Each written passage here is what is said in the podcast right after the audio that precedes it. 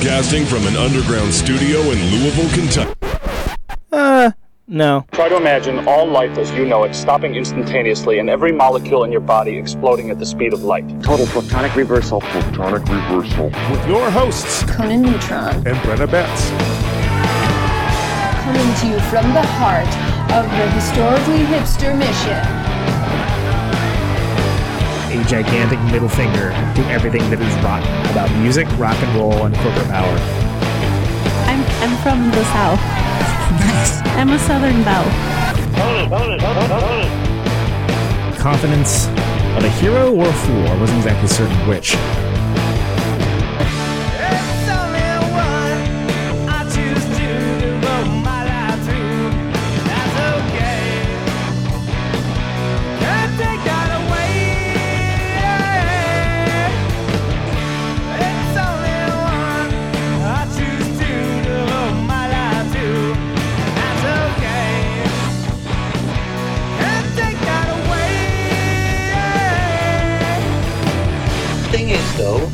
If you don't laugh, you're going to go on a killing spree with sharpened nails.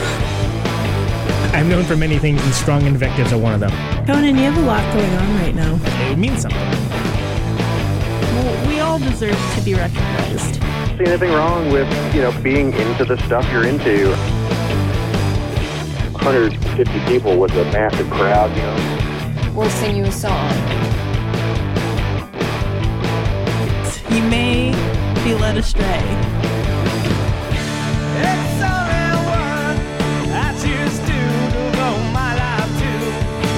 That.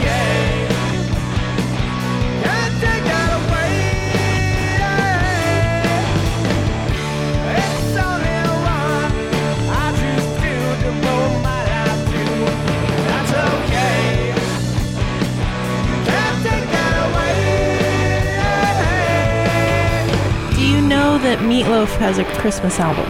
what, what an excellent professional segue that was. Well, I'm very curious about Math Rock. You know, I kind of know the sound man for Rob Zombie. I'm presenting you the illusion of choice. We will impress you later. Yeah, it's a very good question, and I like it because it had a beginning, a middle, and an end. Could not be more professional. Get you pumped up. We have answers. I just want to bring something up that I noticed via postings on the internet.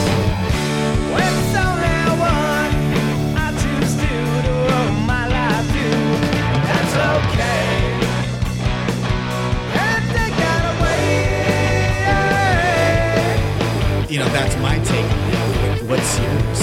Protonic reversal. That's like a science thing, right? Indeed, indeed, indeed it is. Here we are at the one and only Protonic Reversal, same station, wrong time. This is not none of the above. This is none other than Protonic Reversal, and we welcome you to it. Uh, we're doing a special this week. Uh, no live show last week, and that cannot stand, man. Will not stand, you know? This aggression will not stand, man. That cannot stand. Man. We're doing a special in the none of the above slot, right? This will not stand, you know? This aggression will not stand, man. That goes to my uh, dude analog, the man dude uh, Mr. Elliot Churton, Radio Nope, who we love very much, and we love his show. Rock and roll radio the way it's supposed to be. Radio Nope. We're all rock and rollers here. Uh, happy to be sitting in, though. We're going to be talking to Mr. Joel Frost of Playing Rockstar. Fascinating project, fascinating thing. He he plays with a band, and it's a it's a band you know, and he gets to get like a taste of the you know be, being a working musician, really. It's good stuff. I'm looking forward to talking to you guys. An interesting fella. Yeah! Gonna do that. Uh, let's listen to a former guest of the show, uh, Nervous Curtains, Sean Kirkpatrick. Boy, this I just I love this so much. This is a Van Halen cover. This is "Light Up the Sky" by Nervous Curtains.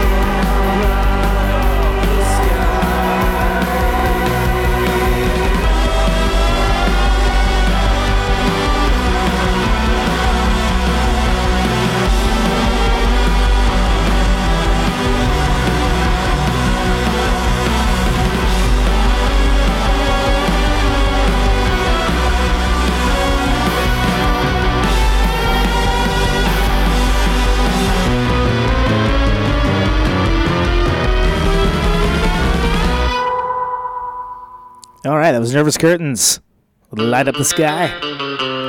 This is a song you might be familiar with. It'll all make sense.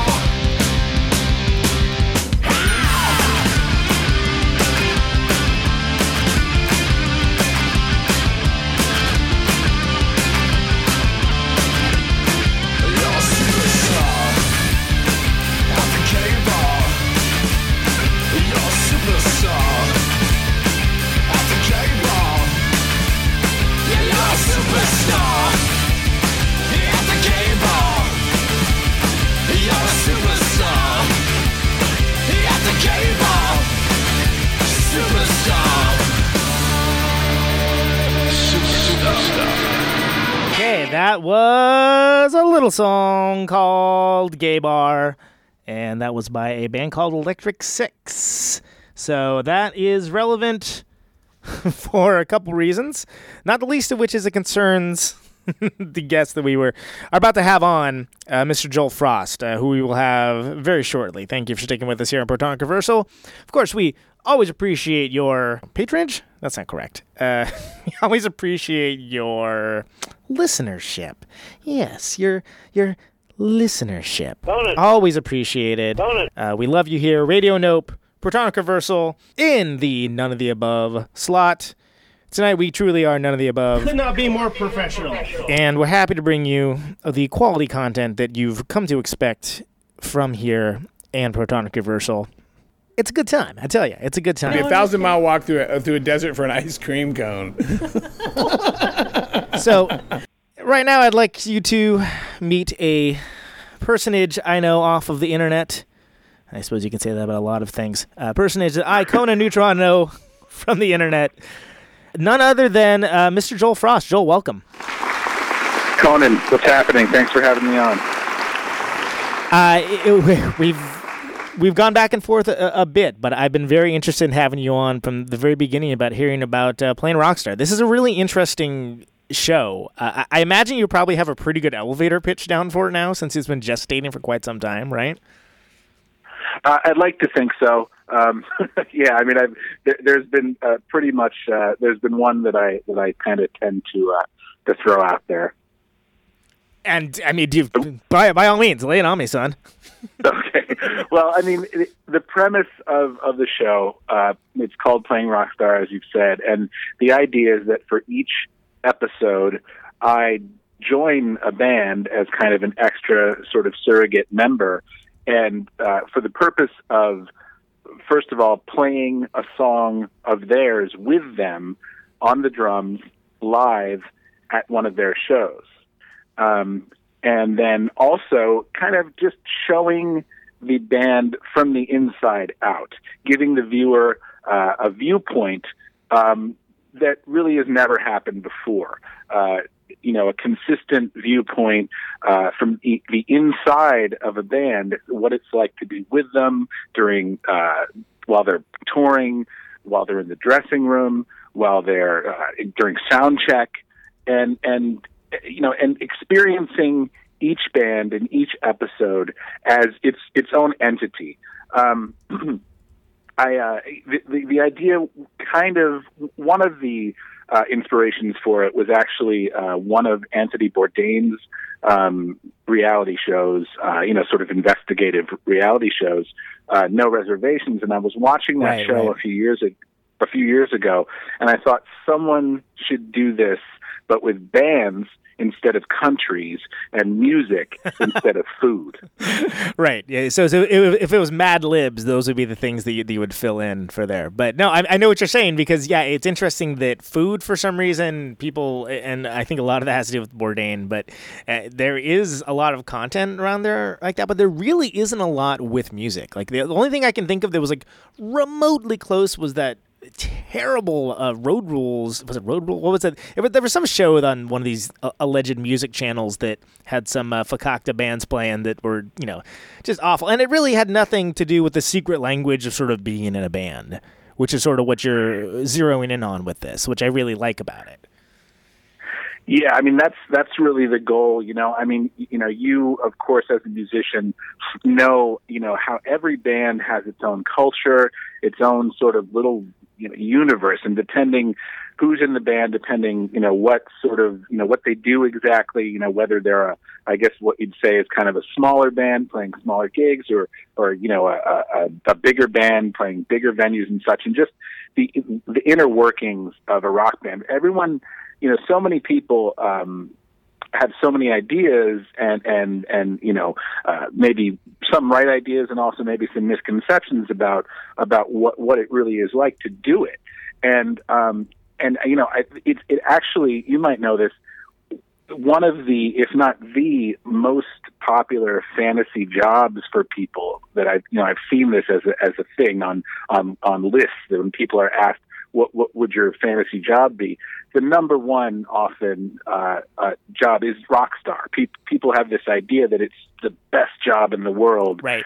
You know, to to be a working musician, and that is you know the difference between that perception and the reality is kind of the place that I want to I want this show to inhabit.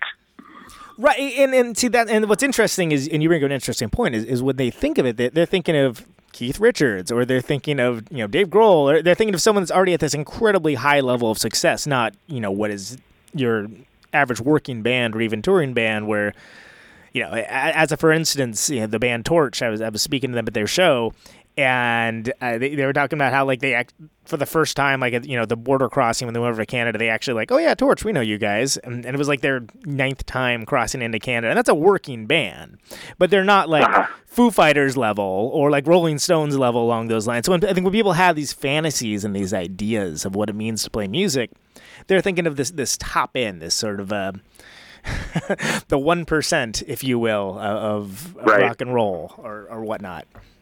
And Flickerstick, Yeah. by the way, BRW in the in the chat, chat box, uh, reminding me that the the band Flickerstick was one of the bands on that on that bands on the Run show that I was referencing earlier. Just if you need any arcane MTV references, this is your show. I watched that show, and then I actually was inspired to go see Flickerstick at Irving Plaza uh, a few months after that, that uh, seeing them. How was that? It was it was not bad. I mean, that was they were a tight band, kind of fun. I mean, I don't know. I don't think you know they hold up super great, but necessarily. mean- but uh, they, they they achieved the minimal the minimal level of of success in that the rest of the bands were either just terrible and or filled with terrible people that it made you kind of maybe think you like them more than you had any right to like them because they just seem oh these guys are just likable enough dudes and they're not total yeah, what, degenerates. What was the, the the other band, Soulcracker, and Oh, I didn't like them much. and then Harlow Yes. was the other one, right? And then there was the one that was basically Dave Matthews Band, but it was like a different name. But it, they sounded just like Uh-huh. Dave Matthews Band, but like a less talented version, if that's possible. David Cross uh, on his one of his comedy albums has a great story that involves Harlow getting really hammered with Harlow and then waking up the next morning to a wake up call. And anyway, it's uh, it's a tangent, but, It, but, uh, it's quite a tangent, yeah. But that's again, I'm the one that made the reference. I, br- I brought us off track, and we've only just begun. So, uh, but yeah, uh, when you're talking Cool. about the, like the, you know, the dream job scenario, and then people talk about, oh yeah, you know, I totally would want to be a rock star. They're not thinking about, you know, playing Tuesday in Pittsburgh, you know, to 17 people before uh, you know free bacon night. You know that, that, that's that's not what they're thinking of. They're thinking of like the stadiums, the adulation, the uh, influencing people's worlds, like that kind of thing.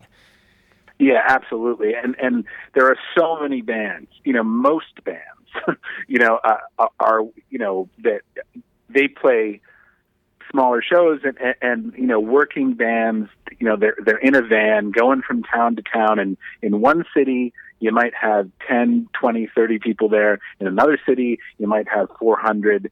Uh, you know, it, it, it depends on the day of the week. It depends on so many factors, as again, of course, you know. And um, Yeah, you should come back on a Friday. it's like, yeah, yeah. If only every day could be Friday, dude. That'd be that'd be awesome. Yeah, and I played, you know, to uh, your rooms full of, uh, you know, the band's uh, girlfriends and or boyfriends and no one else.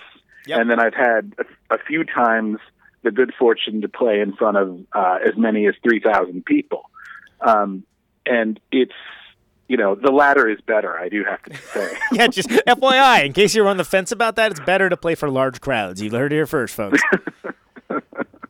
Well, you hear that sometimes. I mean, I, you know, you hear that sometimes from really, really famous bands. Like, you know, the, the Stones will go out and do small clubs or something. And I'll say, "Oh, I love doing smaller shows because you know the intimacy and this and that." And you know, th- that's true. There, there is, and I imagine for a band like that, it must be nice to go back to playing small venues.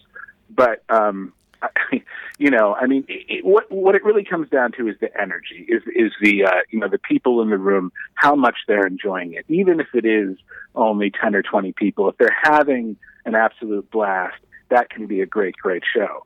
Um, but it does seem like more people in the room, you know, oftentimes uh, the energy does kind of uh, come up a little bit. Uh, yeah, to, to to put it lightly, and and yeah, I, I see the appeal to a certain degree of you know your Rolling Stones level. Like, oh, it'd be so great to like go play a show where nobody knows us, and it's like, ah, it's it's that great when if that's the exception, but not if that like is the the Right. rule necessarily. That's not necessarily as fun as you think it is. I know you think that's fun because you don't have to just that's a choice for you, but it's not a choice for most folks. So. Yeah, yeah, that's a nice novelty, exactly in in that position. But it's uh, exactly as you say. It's not. You don't want to get used to that. Well, I, I'm reminded of the thing Paul McCartney used to. I believe it's Paul McCartney used to say in the Beatles, like, "Oh yeah, I want to just go do a go tour where you know we dress up in costumes and no one knows who they are." And it's like, well, first of all, dude, everyone's gonna know who you are. You're the freaking Beatles, man. I don't care like what you like what you try to sound like. You're still the Beatles.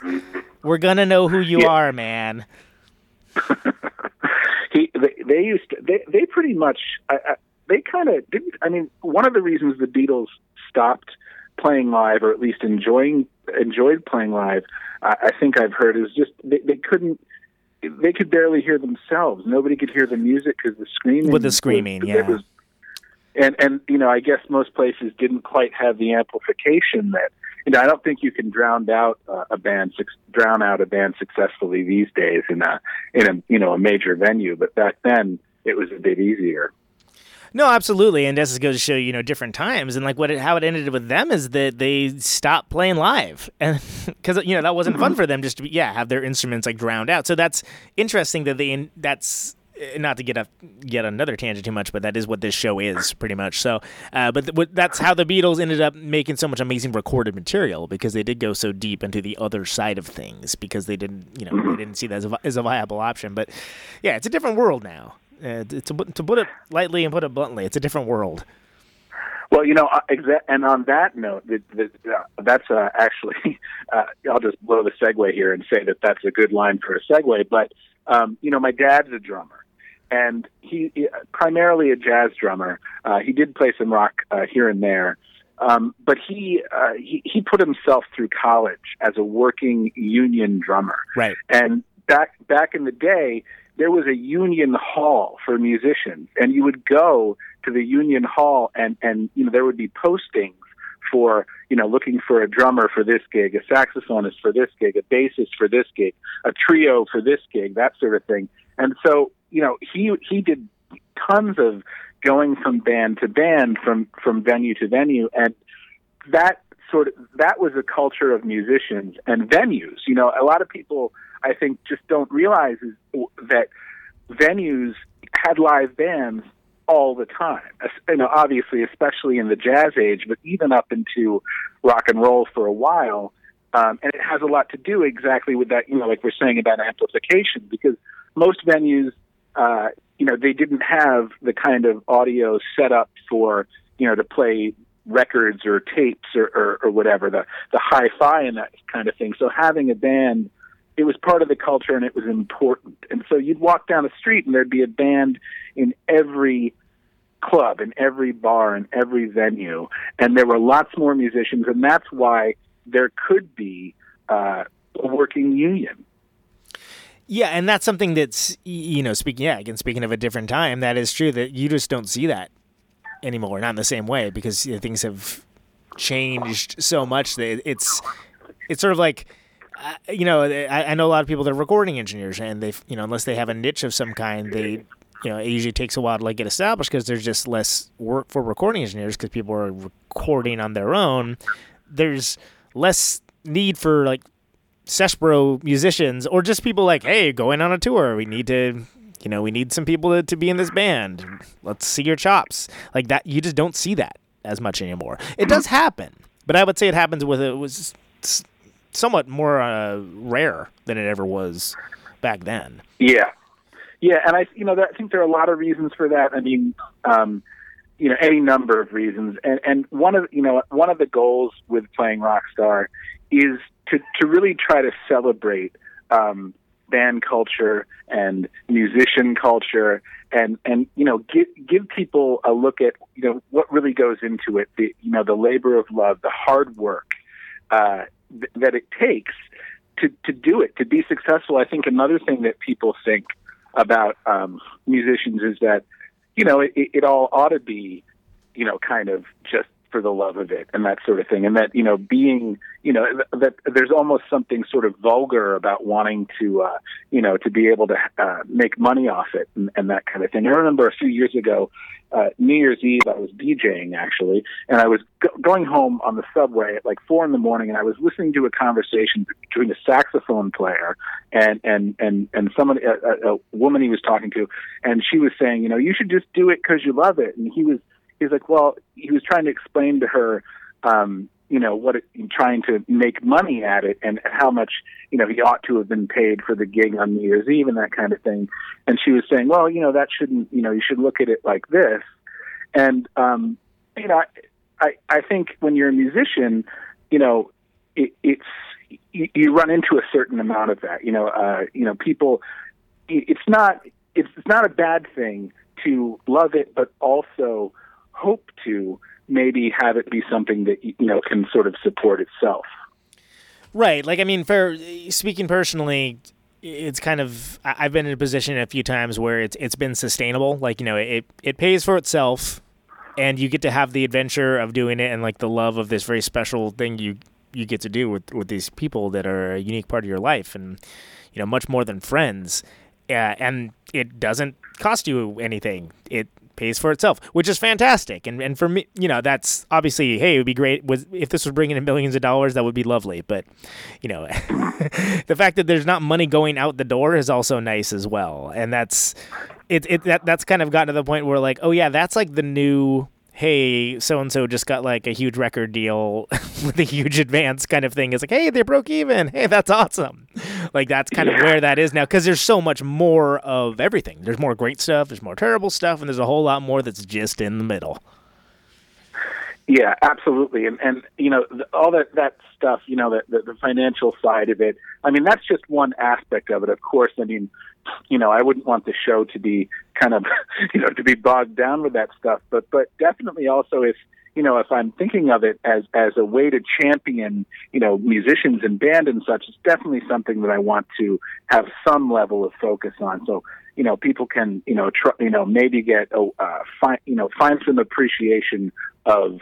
Uh, you know the the the plight uh, from that angle too uh, whilst just still making the whole thing fun and making it about rock and roll and really, you know, and really showing the, you know, the, uh, you know what what's great about it and, and what's great about each individual band or interesting about each individual band or weird about each individual band. Right, right. Awkward. And that's something that you're not necessarily even going to know as, as a fan or even like a friend necessarily. You're, you're not going to know what it's like, you know, in the room when you're playing, like how they, how everyone interacts with each other, how they play off of each other. And it's interesting to me, you being interjected into that role, into these relationships that like have been around for years and they have the you know everyone kind of reacts to each other in different ways and you're this foreign entity that is i mean it's i guess what i'm saying is i really enjoyed seeing you be awkward and being put in those situations. Like it makes for good uh-huh. good viewing. Like it makes for a good show. But at the at the same time you know there's a couple times where it's like oh man that's got to be like the weirdest place to be like in that conversation right now. Yeah well you know i mean it's true that that the wild card, uh, you know, in every episode will always be me, and it's it's certainly true that the you know the show will be you know it won't be pure in the sense of seeing the band exactly as as they are because there's this other element of of bringing someone into it. Um, and and that's you know that that's that's an aspect of it. But I you know I think that reality TV sort of culture these days, it, you know, it's just something people are so used to, you know, practically everything, and it's about time that it finds its way into rock and roll, and hopefully in uh, in a positive way, you know, in, in a way that Right. celebrates it. Like, You like know, I, I mean, yeah, like like your show, you know, Fancy and Self, like you know, the, in Anthony Bourdain style, uh, week by week experience, rather than say like the Kardashians of, of rock bands or something, where it's totally just artifice and famous for being famous, uh, kind of nonsense. No, I, I think that's a, a great distinction. I think there's there's a there's a place for it for sure. Yeah, I hope so. I, I you know, I'm, I'm, I'm, I'm finding finding that out. I mean, um, you know, it's it's up online now. It's on YouTube, and it has, you know, we're closing in on a thousand views after uh, just around a month, and that's pretty cool. And you know, at, the moment, I'm trying to, you know, just trying to see where it's going to go next. Um, there are some irons in the fire as far as you know possible uh, homes for it. Uh, and but it also there's also the possibility you know originally the first episode was helped along by a kickstarter campaign and that's definitely a possibility for episode two Right, and that, and that is something that I wanted to talk with you. Obviously, uh, crowdfunding being you know a lot of times a very controversial topic. Have you found that to be? I mean, obviously, you did raise some funds. I think that was last year, if I remember correctly. Right, that was a. it was a couple years ago um Was it? yeah the, Sorry. the show is it's all right It all No, runs together, is- brother. no, the sh- the show takes uh, it took a little while to get you know uh, for the pilot to to get completed, um, but it, it uh you know it, it worked out, and and I'm so proud of the way the pilot looks. And if anyone wants to check it out, you know they, they just go, go check out find me on Twitter at playing rockstar. That's the and you know the the the the pilot itself is is pinned as the top tweet, so that's that's the best way to look for it uh, right there. And yeah, I mean, as far as crowdfunding, um, yeah, and that that sort of thing can feel a little awkward uh, because you're kind of asking for something. And I've never been super great at uh, saying, you know, hey folks, you know, hey someone, would you, you know, would you would you pull some money out of your pocket for this thing? But I think that you know one has to kind of try to remember that you know you are providing uh, you know a product and some and the feedback has been so good i mean so many people have been uh you know have been so supportive of it so interested in it and lots of lots of my friends but then also lots of people i don't know and that, you know that that's a really nice kind of uh you know bellwether i think for it to, to hear a lot of positive feedback about the pilot from folks who don't have a reason to. You know, they, they don't. They if if if if they didn't say anything, I would never know. You know. Yeah, So that's great. And, and I think it's well, it's it's kind of a little difficult to wrap your head around at first because I think there's more to it than just the the initial hit of like, oh, it's here's this thing.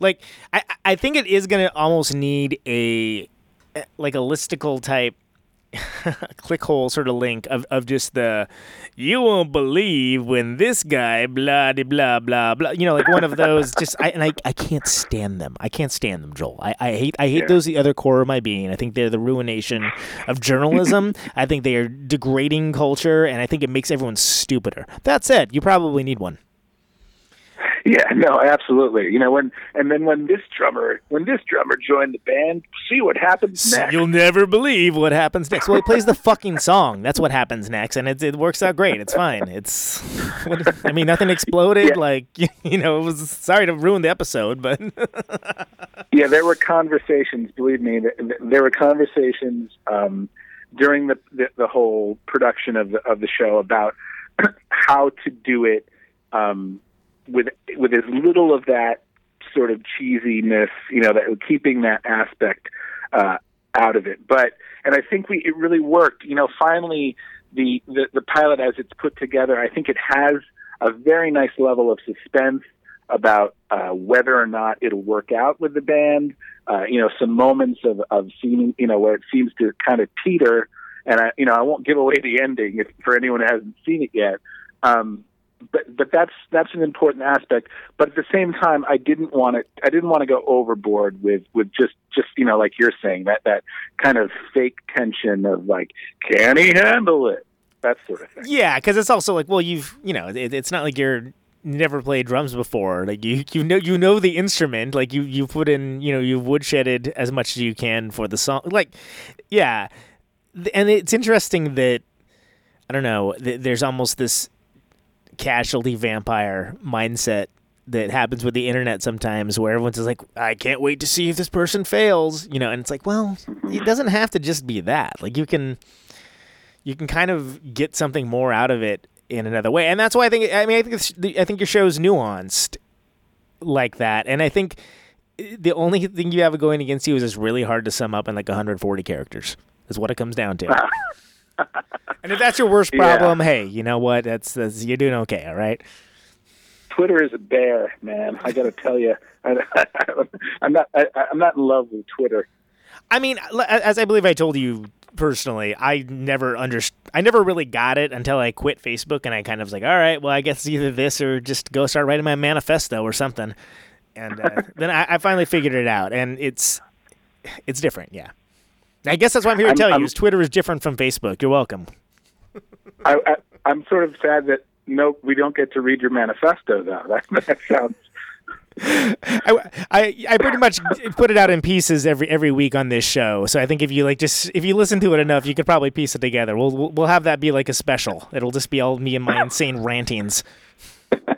exactly, no one will listen. It'll be wonderful. somebody should take a bunch of recordings of your shows and just cut together the you know uh, refer to it as a manifesto of two hours of just you know ridiculously uh, cut together nonsensical uh, non sequiturs. You know. Well, I, I mean, hey, that that could bring bring a listener or two. Oh, look at this nutcase. Must be like an Art Bell idiot or something. Oh, you know, something something like that. Yeah. What, whatever gets people in the door, right? You still you still get their get their money uh, or you know, downloads, as the case may be. That's right. You know, I want to ask you something, by the way, and I'm going to put this. I'm going to. I'm going to ask you a question, and I want to see then if if you if you know where it's coming from. Conan, what is good in life? Oh, come on. so I, I would I will have you know that uh, for the f- oh god I would say the first when did when did Conan O'Brien become popular I guess I was like ninety one somewhere around there is when when he kind of came to to light until he became a TV show host. I never had a single person pronounce my name right the first time because it is pronounced Conan, like Conan O'Brien. But of course, I also, I always, always, always got Conan the Barbarian. And I will add that my middle name is Mackenzie, and I grew up in the era of Spuds Mackenzie. So it was a twofer, if you will. Uh, so. Uh, so, some might say uh, of the many chips I have on my shoulder, a lot of them have to do with constantly having to correct people for my name pretty much since preschool. And yeah, and that always would be my answer. It's like, oh, I bet that's the first time you ever heard that one before. Ha ha ha. I was like, yep, you got it. That was you. So you're not gonna you're not gonna answer the question then. I, I will not. You know exactly what the answer is. Throw you right I off just- this show. I was as I was thinking of, I was like, oh man, if I could get him to say to crush your enemy. I, although I do love, I, I do love that. Don't get me wrong, but no, I, I, I will tell you, Joel, exactly how much of a, of a two by four. We won't even call it a chip. It's a two by four that was on my shoulder about it. I wouldn't even watch the movie until I was 23. Seriously, and it's a great movie. That first movie is, is, is great. It's fine. It's it's fantastic. But I just I I had that much of a problem with it that I, I was just like, yeah, it bummed me out, man. I hear you. I hear you. Well, with the last name Frost, I got a lot of Jack Frost when, when I was a kid, which seems kind of innocuous now, but when I was a kid, just I didn't like it, and it was especially complicated because I had an uncle whose name was Jack Frost. Oh, no kidding. Wow. well, he must have really gotten it then. yep. All right, so having little to do with with, uh, with Jack Frost or otherwise, uh, this so so we've established that you need to have uh, you know like one of one one of these listicle sites get get on you and and, and like maybe rip off some of your content and uh, do some link baity stuff, and and that'll that, that'll move you on to the next thing. But are you making other episodes? Do you have plans for other episodes uh, other than the one that's out there? Yeah, I'm kind of, you know, that's that's sort of one B to the one. You know, one right now is trying to push the uh, the pilot and and get it in as front of as many eyes as possible. Sure, and sure. you know, and see if there's a, a path through the pilot itself to finding a home for it, so that you know when it when it comes time to make an episode two, which you know, of course, I would love to start as soon as possible. Um, you know, perhaps there there would be a budget, um, but yeah, if you know, even if I have to do it myself again, kind not myself. I mean, also I should mention that there's a production company that that you know that really put the, the show together, and they are called Media Boss TV. And if right. anyone uh, is looking for a production company, they're fantastic. Just you know, t- tweet at me if you want more information about them, or look them up on Facebook or wherever. Media Boss Television. Uh, they're they're excellent. And and so yeah, I mean, I, I don't know. The the short, short answer is kind of no. I don't have a schedule yet for an episode two, but it's going to happen for sure, one way or another. And there are some bands that are possibilities. I just don't want to get too far out there uh, ahead of myself as far as who that might be and when it might happen. But it will right. happen. For sure, sure. And it's, I mean, it. The nice thing about the sort of framework of the show is that you can kind of apply it to a lot of different situations and a lot of different types of bands uh, that would, you know, just by nature of this band being very, very different, you know, you know, it's you're going to be in a wildly different situation. Like maybe, because, and I'm, gosh, I, my memory is a, a sieve apparently, but it, it, are Electric Six even? uh, They're a New York band, right? They're they're from they're from around there. Detroit, actually. Detroit, Um, okay. De- Detroit, but the singer uh, Dick Valentine does live in Brooklyn and has, I think, for maybe ten years. Gotcha. So, yeah, it, it's interesting to think about, and also, it, you know, it is notable that, uh, and I'll get back to this in a second, that the song that you play is like the the song. Like they're kind of a, a that song band. Like I know people that like lo- love the Electric Six. Like they're just- they're they're they celebrate the entire catalog. You understand?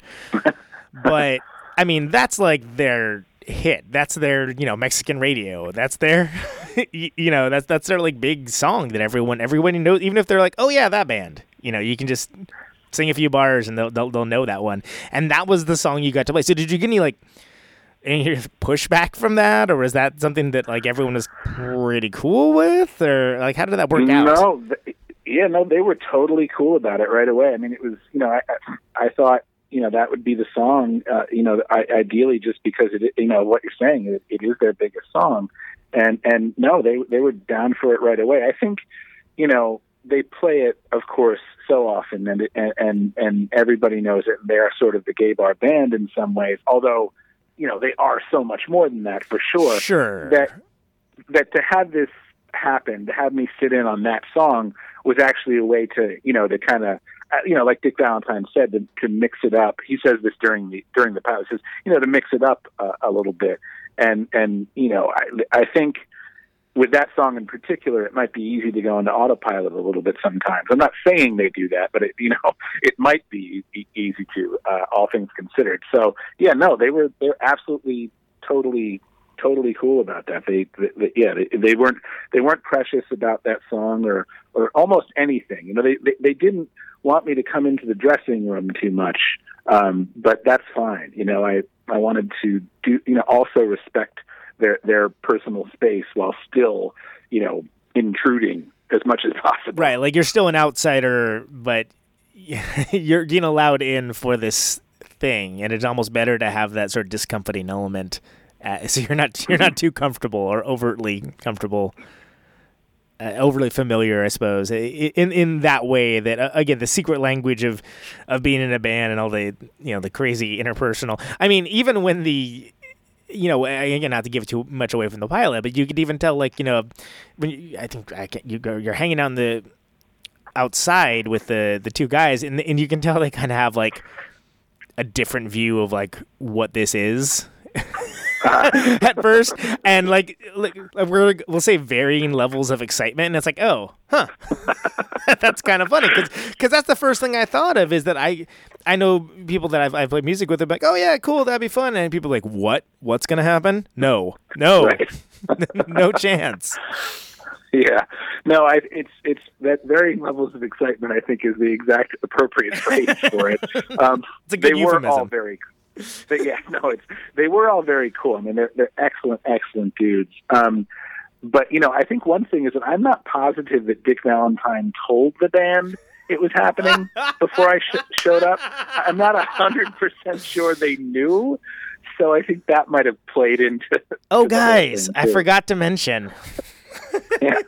Well, that scene, there's a bit in it that, you know, during the show where I kind of explain to the lead guitarist what's going on, and, you know, he's fine with it. And then there's kind of a shot of him turning around uh, and, and walking away, and there's a moment there where it looks like his facial expression changes a little bit, and it sort of, you know, it casts a little moment of doubt on him of, you know, are all these guys uh, really on board, like you're saying? Right. Well, and that's you know that's like that sort of dangerous element that kind I kind of leads. it- That's a, the energy that I kind of like about it. It isn't just sort of like, and I haven't I haven't seen a second of it and whatever. I wouldn't care to, but like there, I guess like uh, what is it? The the guy from Hall and Oates has some show or something, right? Yes, that that's another one that I'd say. You know, there, there's some uh, level of uh, you know, it, there's some level of similarity to that show, although that's a bit more you know static kind of thing where they you know at what's Daryl's house, I think it's called Inside Daryl's house, something like that, and and he has guests come into his house, his recording stu- studio, and play with with his band, and it's sort of like a collaboration uh, on on each episode. And so, uh, I've seen some of those that, that are that are you know kind of interesting, depending on who's there and and such. Um, you know, all the guys that he plays with, and you know they're all very good at what they do for sure. Um, so yeah, there are elements of, uh, of it to that. Um, but then again, you know, like like I was saying, that you know, there's also this, you know, the the, the Bourdain sort of aspect uh, of it, the sort of the cultural side of it too, and and you know, being out there with the band, you know, in the trenches with them, it's a whole lot different than saying, you know, come over to my house and, and play in my recording studio. Yeah, the buy-in. There's a different level of buy-in.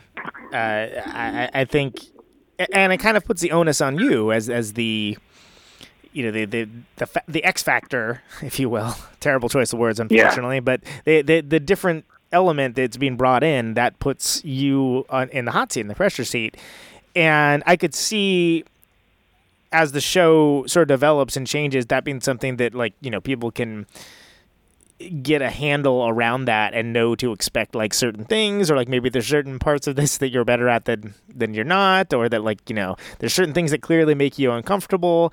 And then the kind of way that when you're first seeing something and everything's unfamiliar you're just kind of like taking it all in and then you know, like whatever. Like be- people don't remember. He's harkening back to Anthony Bourdain. That like there were things that like people were like, whoa, what, why is this guy doing this? Who's this? Who's this dude? Who's he think he is? Uh, really early on, before you get to know the the voice and the foibles and the mannerisms of the person involved. And I mean, for speaking as that for the end for that Hall and Oates show, is it Hall or Oates? It's Hall, right? No, it's Oates. Yes. Okay. Yeah, it's just Hall. Yeah. I don't know, whatever, dude. But they, I don't feel there's any danger to that at all. Like I don't feel like having a having a rich like rock and roll person invite other rich rock and roll people to his house to jam isn't dangerous. There's nothing dangerous about that to me, and it doesn't really hold much interest to me.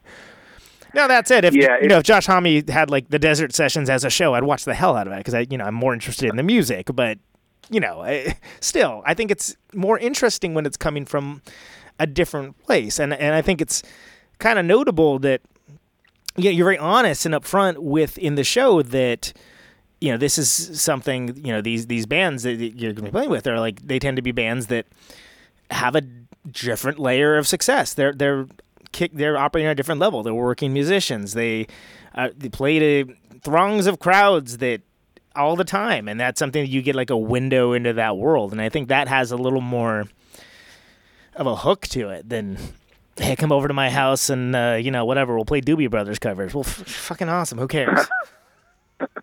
Yeah, well, I appreciate that. I mean, I feel the same way too. Uh, You, know, definitely that, and that's the thing, the, the audacity of it, the sort of inherent audacity of, of, of doing it like this, and you know, and, and there there certainly is some suspense, and and you know, as I do more of them, um, you know, I there there is going to be. You know, there is going to be sus- suspense in each uh, in each episode. Like we were saying before, you know, it's not something I necessarily w- would want the show to play up about canny or canty. However, um, there's going to be some of that. I mean, I'm, you know, I, it, it's just, it's hard to sort of put, you know, explain this or, or say it without sounding either, I don't know, self-deprecating or or cocky. You know, I'm a good drummer, but I'm not the greatest drummer in the history of the world. You know, like I know what I'm doing, but certainly I am capable of making mistakes. you know, right, right. So so and it, uh, there are so many things to do with style and and you know i mean things like you know i don't play double kick for example and so you know i foresee a future episode playing uh with a with a group with a band where they you know i'd have to learn i'd have to figure out i'd have to teach myself to do double kick for the purpose of, of the song i've been playing drums for for 25 years and it's just you know it was a choice I, I I remember when I was younger. I was like should I get this double kick pedal or should I just concentrate on making my right foot as fast and versatile as I can? And I just you know part part of it was that I really didn't have the money for a double kick pedal and I just did that. And so you know that because of that you know it, it doesn't mean that it's lesser you know I think you'd agree but it's a different style. And and some bands some songs might require it uh, a thing like that. So you know that's definitely a, a possibility as far as uh, you know some potential suspense uh, in, in that kind of situation. And there are there are, de- you know that's just one example. There are certainly other possibilities uh, because as I I you know as I said I'm I'm far from an infallible musician. Well, yeah, and I think this show would be a lot less interesting if it was someone like Josh Freese, like or like a you know someone that's like a professional Seshbro type that can play Right. any style like flawlessly like a chameleon. Like that's not as interesting, and and and I don't know. It, it's something where I'm not sure if I've seen that. Like, and you've talked, you know, you talked earlier about how there being like sort of like a, a, a void of a certain type of reality television having to do with music, and, and I completely agree. There's just not a lot really having anything to do with the music part of it because people don't seem to understand it, and I think it's one of those things that it, it, it all it takes is one, you know, the right person to like notice or, or do something, and then you know, hey, next thing you know, maybe you're. Uh, maybe you're playing drums with Dave Grohl or something, you know, like who knows, right? Like there- it can go. Yeah. You this show could go on for like 30 seasons and it would be fine. Like you wouldn't run out of like, hey, it's a, you're now you're playing with. I'm trying to think of a ska band and I'm or a. Like a big, like one of the, when, when were those? Remember when there was that, that era of like the uh, the big band was coming back, like the the um like the Cherry Poppin' Daddies and such. Like that? yeah, squirrel nut zippers. Squirrel Nut Zippers. That's what I was trying to think of. God damn, why couldn't I think of that name? Ugh. It's a terrible name too. But you know, like, and that would be fascinating to me because even if I'm not like a fan of their music, I'd be like, wow, like how is how's Frost gonna try to fit into this band of nicks? You know? Yeah, and and you know styles for sure, and also you know also you know as we were saying, I mean l- levels to you know I mean even if I get this show to a point, you know if I get it on some network, if if that can happen at some point, some network, and it and it continues to go where I have possibly the you know the the capability to have you know big famous bands on on you know every episode, I'd still for sure want to do um, you know, smaller bands, indie bands, you know, bands, you know, that, that weren't already known and, and celebrated because that's part of the story. And that's, you know, that's part of the, the challenge. That would be part of the challenge of it. And I wouldn't want to, you know, I wouldn't want the show to become, you know, whatever, so corporate so that, you know, it, it ignored, uh, you know, that, that level or whatever of, uh, of band. Yeah, and I think that's you know it, it's good that you're thinking of that also because I think unfortunately when these types of shows kind of come to light, they tend to come from a place that is is just content first and then mission statement second or third or last. And it just kind of morphs into like whatever thing it is, and like, oh yeah, that thing. Keep doing that thing. That's the thing. So it, it's good that you're thinking about. By the way, also in the chat box, uh, Daryl Hall, uh, letting you know that he uh, you're welcome in Daryl's house anytime. So just be, be aware. That's that's great. I, will I'll do that for an episode. I was gonna say, apparently you've got your second episode already worked out, and it's just in the radio note chat All box. but only if Oates shows up, or Oh. if I get if I can dress up as Oates, if I can wear a wig and a mustache number. and he's saying he's saying no deal. By the way. All right. Well, it was good while it lasted. so close yet so far. So eh, with with this show, and I mean, I I like that you just put the whole damn thing out. Like, look, here it is. Like, it, it it's on. You don't have to pay anything to watch it. You you can just check it out. Uh, I mean, the idea obviously is you, it would be nice um, to have it be on like you know like a, even like a Netflix or, or something along those lines, a Hulu or whatever the other streaming services are. Uh, you know what what are your th- what are your thoughts for content distribution in this crazy modern era of ours? Like, what what do you feel is is fair for a, a show like yours? I mean, you know, really, it just comes back to you know budget. I mean, you know, I haven't gotten so I haven't gotten far enough into thinking ab- about it beyond the point of just I want to find a home for it that you know has a little something to invest in it so that we can make them, so that we can keep making them. You know, and ideally at least pay my rent. Um, on top of that, I mean, that's, and that's just the same thing that you know, as you know, and kind of we were saying before too, that any musician would say about um, you know about how they would like uh, you know, for for their careers too. I mean, that's kind of the cliche of the working musician who's like, you know, as long as uh, you know, if I can just do this and and it pays for itself and maybe maybe pay my rent. Of course, everyone wants to, you know, would, would like more uh, than that. Um, probably most people would, unless you're, I don't know, Fugazi or something. But right.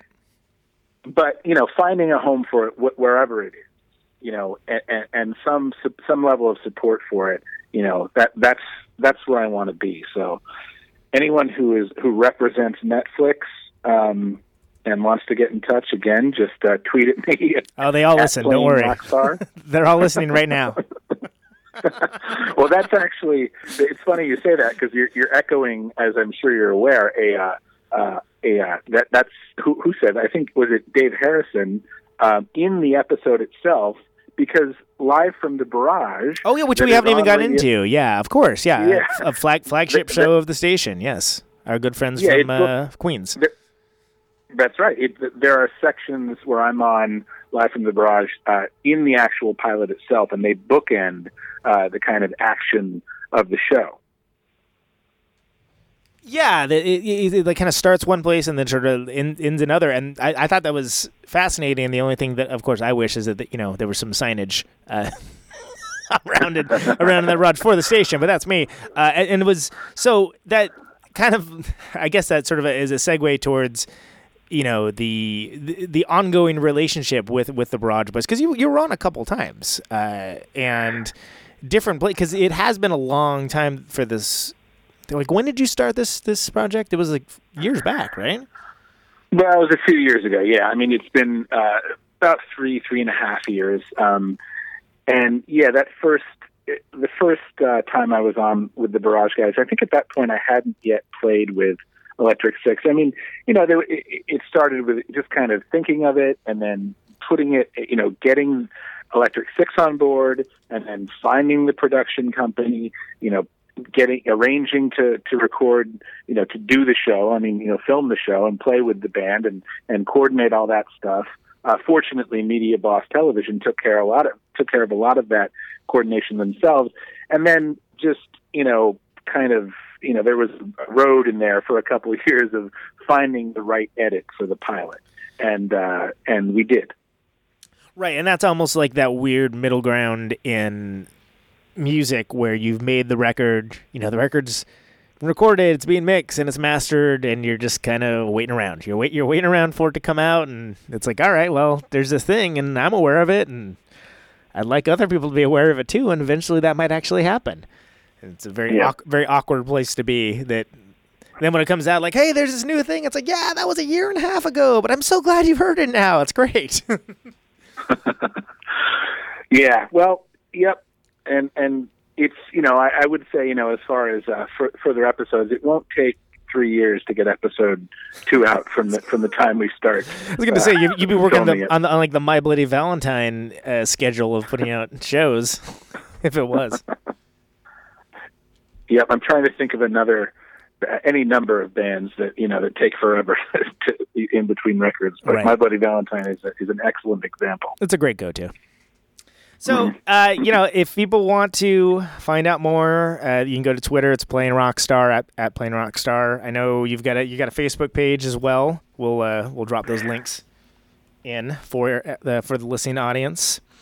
Uh, anywhere else that people should be going? I mean, they spread spread around the link. That's it. That's a thing. Uh, yeah, Twitter's great at playing Rockstar. Facebook.com slash playing Rockstar. And I've said, uh, you know, before, you know, if anyone is, you know, really wants, you know, feel free to friend me on Facebook. You know, I, I, I talk about the show a fair amount. And the thing about Facebook is that sometimes page uh, things don't come up, come up in news feeds with the regularity that, that one would hope. Um, so Twitter for that is is, is uh, a really good way. But if if a person wants to friend me on Facebook, uh, you know, because they feel inspired to because of the show or whatever, uh, that's fine. And anyway, that's that would be facebook.com slash Joel Frost.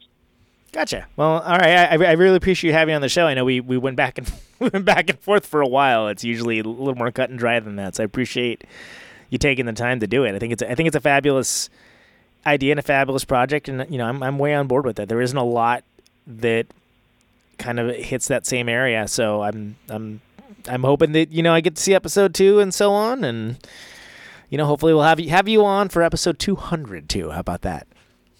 Thanks, Conan. That, that's great to hear. I really appreciate um, you having me on, and it, it, it's nice to hear that, that you dig it. And uh, you know, I hope uh, I hope everyone digs it. Um, everyone else digs it too. And and uh, and we didn't even we didn't even get to the politics. Conan. we didn't even get to that part. Oh, I'm so sorry. We we got to go, Joel. We're out of time. Is that the second hour of this interview where we talk about delegates? That that that's for subscribers only. That's that's the the where we, we start talking about that stuff.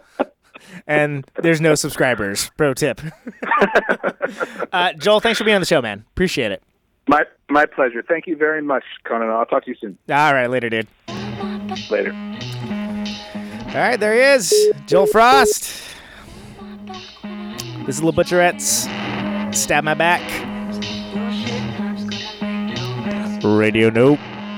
Protonic Reversal. Baby, in the none of the above slot.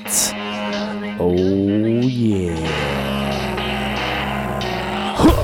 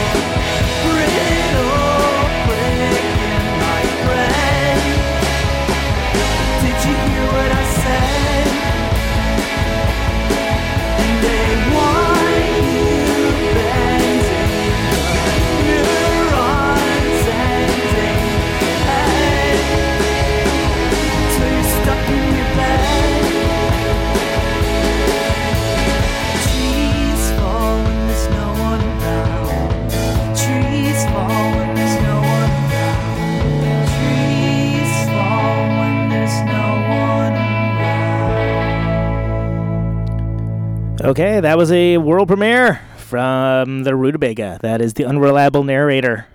Brand new. That's a brand new comedy minus one This is a Radio Nope world premiere.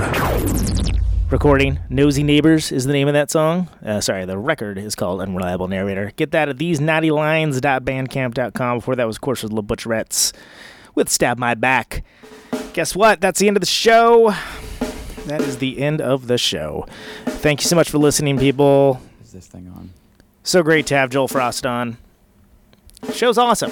Check it out. We'll uh, we'll post all the links up when we get the podcast going. You know. It's worth it. Check it out. You won't regret it.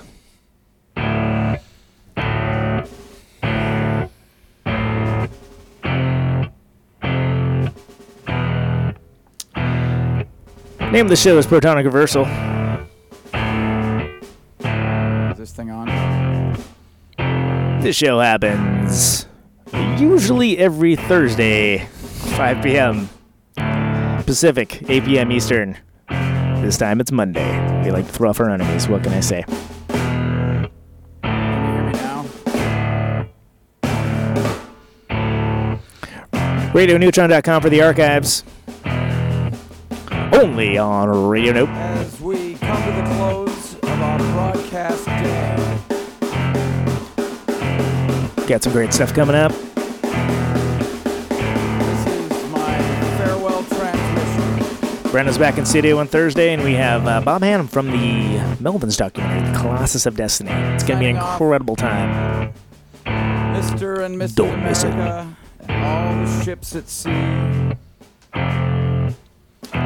Anyone within the sound. Let's see, anything else? I think that's about it. Check out the link for uh, playing Rockstar on YouTube. 50,000 watts of power. Use your internets. I want to ionize the air. Thanks to uh, Elliot, Rob, and Kyle for let me uh, pinch it for their slot. Stay tuned for much more None of the Above Microphone here on Radio Nope. And more Protonic electricity. Can you hear me now? And of course, the best music on the best station Route 128, dark and lonely. 24 7, 365. I got my radio on. Catch you later. Can you hear me now? Can you hear me now?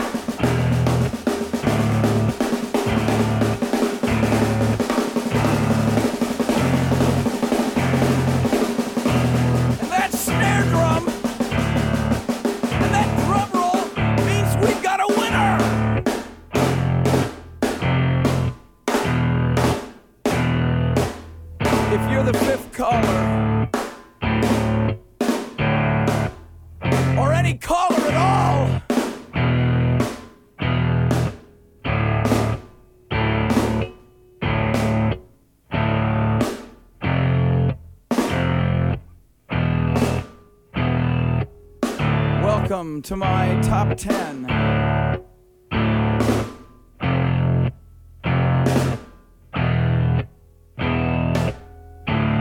I'd like to thank our sponsor.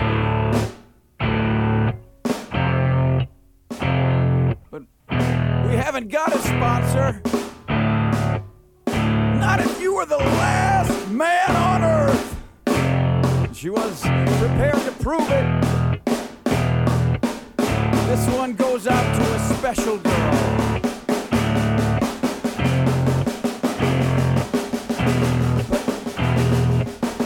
There is no special girl.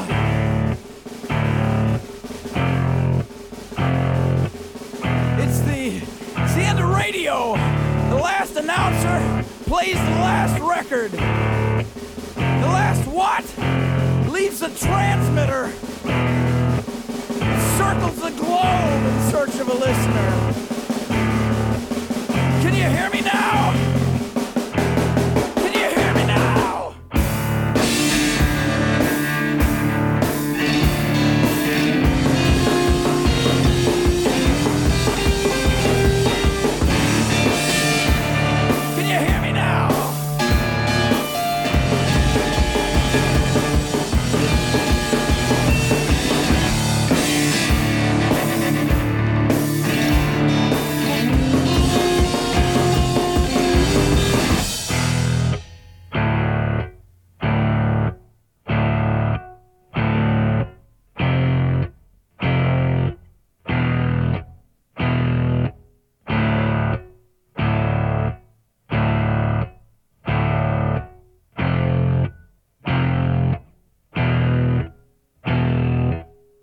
Is it really broadcasting if there's no one there to receive? It's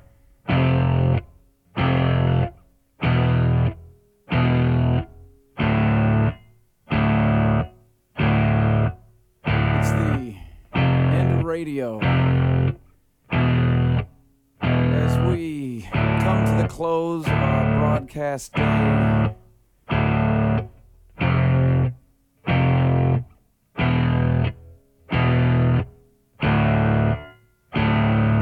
Radio.